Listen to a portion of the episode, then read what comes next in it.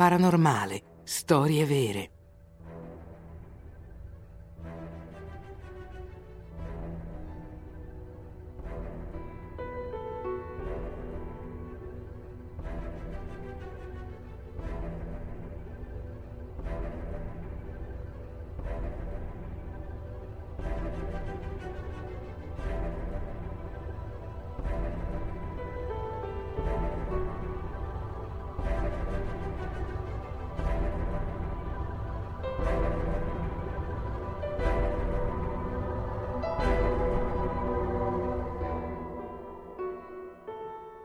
Il mistero del lago Angicuni, il villaggio scomparso.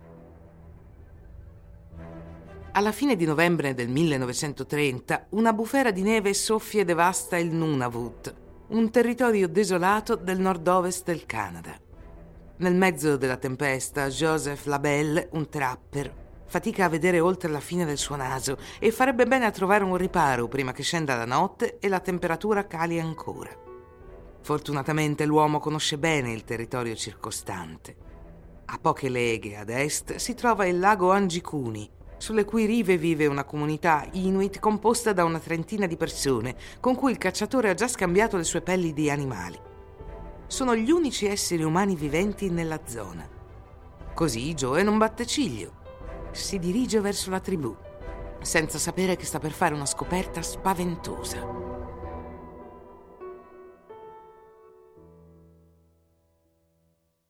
Le raffiche di vento aumentano di intensità man mano che il trapper raggiunge la sua destinazione. Sulle rive rocciose del lago riesce finalmente a scorgere le capanne su palafitte e mentre si avvicina una brutta sensazione lo assale. Ricorda le sue ultime visite, che erano sempre accompagnate dalle grida di bambini e dall'abbaiare degli aschi. Al suo arrivo, a parte il fischio prematuro del vento, il villaggio oggi rimane silenzioso. È possibile che, visto il tempo capriccioso, gli abitanti si siano rifugiati nelle capanne. Joe tenta la fortuna ed entra in una di esse. L'interno non è occupato. Al centro uno stufato riposa su braccia ancora calde. Le ciotole sono disposte intorno, in attesa di essere riempite. I timori di Joe vengono gradualmente confermati, ma è impossibile saperne di più finché la tempesta non si sarà placata. Così si siede accanto al fuoco, si scalda le dita dei piedi congelate e, rispettoso del suo prossimo, continua i suoi sforzi per non servirsi un piatto. Regolarmente si gira, aspettandosi da un momento all'altro l'irruzione di una famiglia. Passano le ore, non arriva nessuno.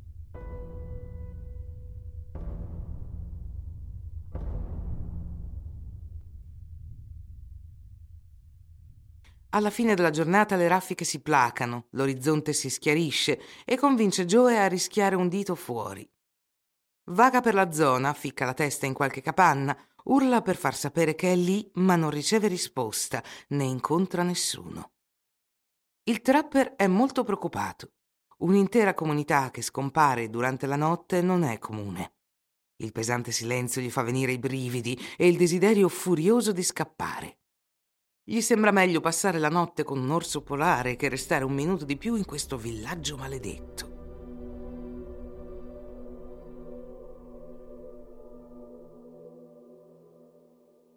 Quella sera Joe Labelle raggiunse l'ufficio postale più vicino e consegnò un telegramma alla RCMP, la Royal Canadian Mounted Police.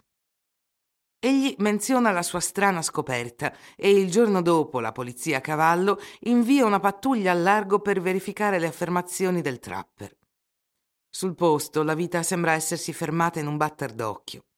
Nelle capanne cappotti di pelliccia e stivali sono in giro, i fucili sono appoggiati alle pareti e un ago è addirittura infilato per cucire un pezzo di tessuto. Tutto è stato lasciato abbandonato, come se fossero partiti in fretta e furia. Tuttavia gli indigeni avevano anche abbandonato canoe, slitte, armi e scorte di cibo. La teoria della fuga non regge. Non solo non c'erano impronte che suggerissero un movimento di gruppo o tracce di una lotta, ma soprattutto che senso aveva partire senza portare con sé equipaggio o provviste. Il peggio doveva ancora venire. Ai margini del villaggio un piccolo cimitero è stato trovato in uno stato pietoso. Le tombe erano state profanate e i corpi portati via. I cumuli di terra nelle vicinanze suggeriscono l'uso di una pala, quindi i resti sono stati effettivamente esumati da un uomo, non da un animale. Più lontano, a qualche chilometro, gli agenti tirano fuori dalla neve i corpi dei cani da slitta, legati ai piedi di un albero. L'autopsia rivelerà che i poveri animali sono morti di freddo e di fame.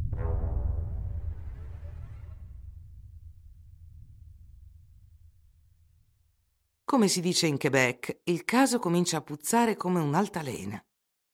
È noto che i gruppi Inuit sono soprattutto nomadi e si spostano per sopravvivere, quindi non c'è niente di male se una comunità fa regolarmente i bagagli e vive con la fauna locale.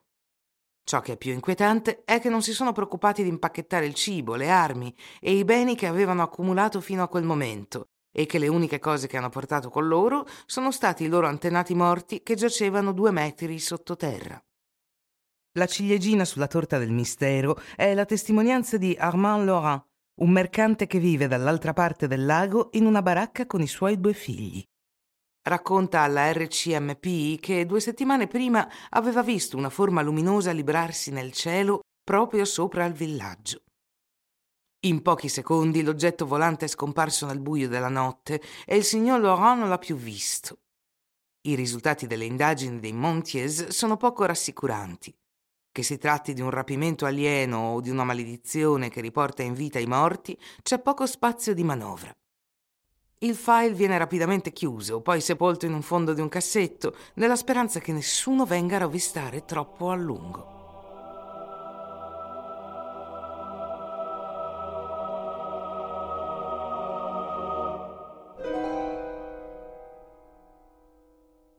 Un secolo dopo, nel 2013, il podcast americano Skeptoid si interessa alla storia del lago Angikuni e al destino degli Inuit, ancora oggi incerto. Il team della radio ha iniziato a scavare nel passato in cerca di risposte, ma si è trovato subito di fronte a una clamorosa mancanza di documentazione.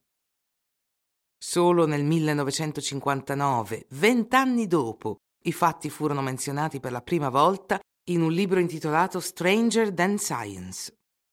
Stranamente il giornalista e autore Frank Edwards non cita alcuna fonte nella sua postfazione. Questa zona grigia non ha impedito a vari media di riferire sull'enigma. Una di queste, la rivista Fate, è stata contattata nel 1976 da Betty Hill, famosa nel New Hampshire per aver soggiornato con suo marito in un'astronave in compagnia di esseri provenienti da altri luoghi. Anche il podcast Skeptoid comincia a subodorare l'odore di una grottesca bufala. Per scoprirlo con certezza, si avvicina alla gendarmeria reale per avere accesso al fascicolo dell'inchiesta. Gli storici vengono incaricati di scavare negli archivi, ma la pesca non è delle più fruttuose.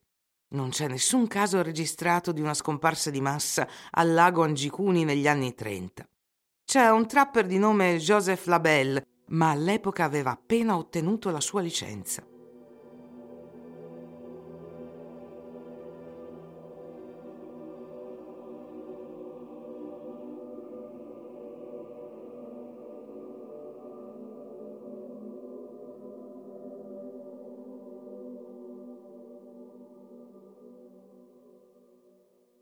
Quindi era tutto un falso? No, non tutto. Il 27 novembre 1930 il giornale locale di The Danville Bee pubblicò un articolo sulla scomparsa degli abitanti del villaggio, supportato dalla testimonianza di Joe Labelle. Il suo resoconto all'epoca, tuttavia, era più umile, non menzionando i resti di un cane ai piedi di un albero, né tombe saccheggiate o forme luminose nel cielo.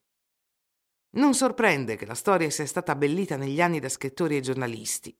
Cosa c'è di più sensazionale di un incontro del terzo tipo o di una macabra maledizione? Ma c'è un po' di verità in questa storia. Nel 1930 una comunità inuit scomparve improvvisamente, in fuga da qualcosa, qualcuno. Uno yeti, alieni, spiriti. Nessuno lo sa. Ma i pericoli non sembrano mancare nelle desolate terre del Nunavut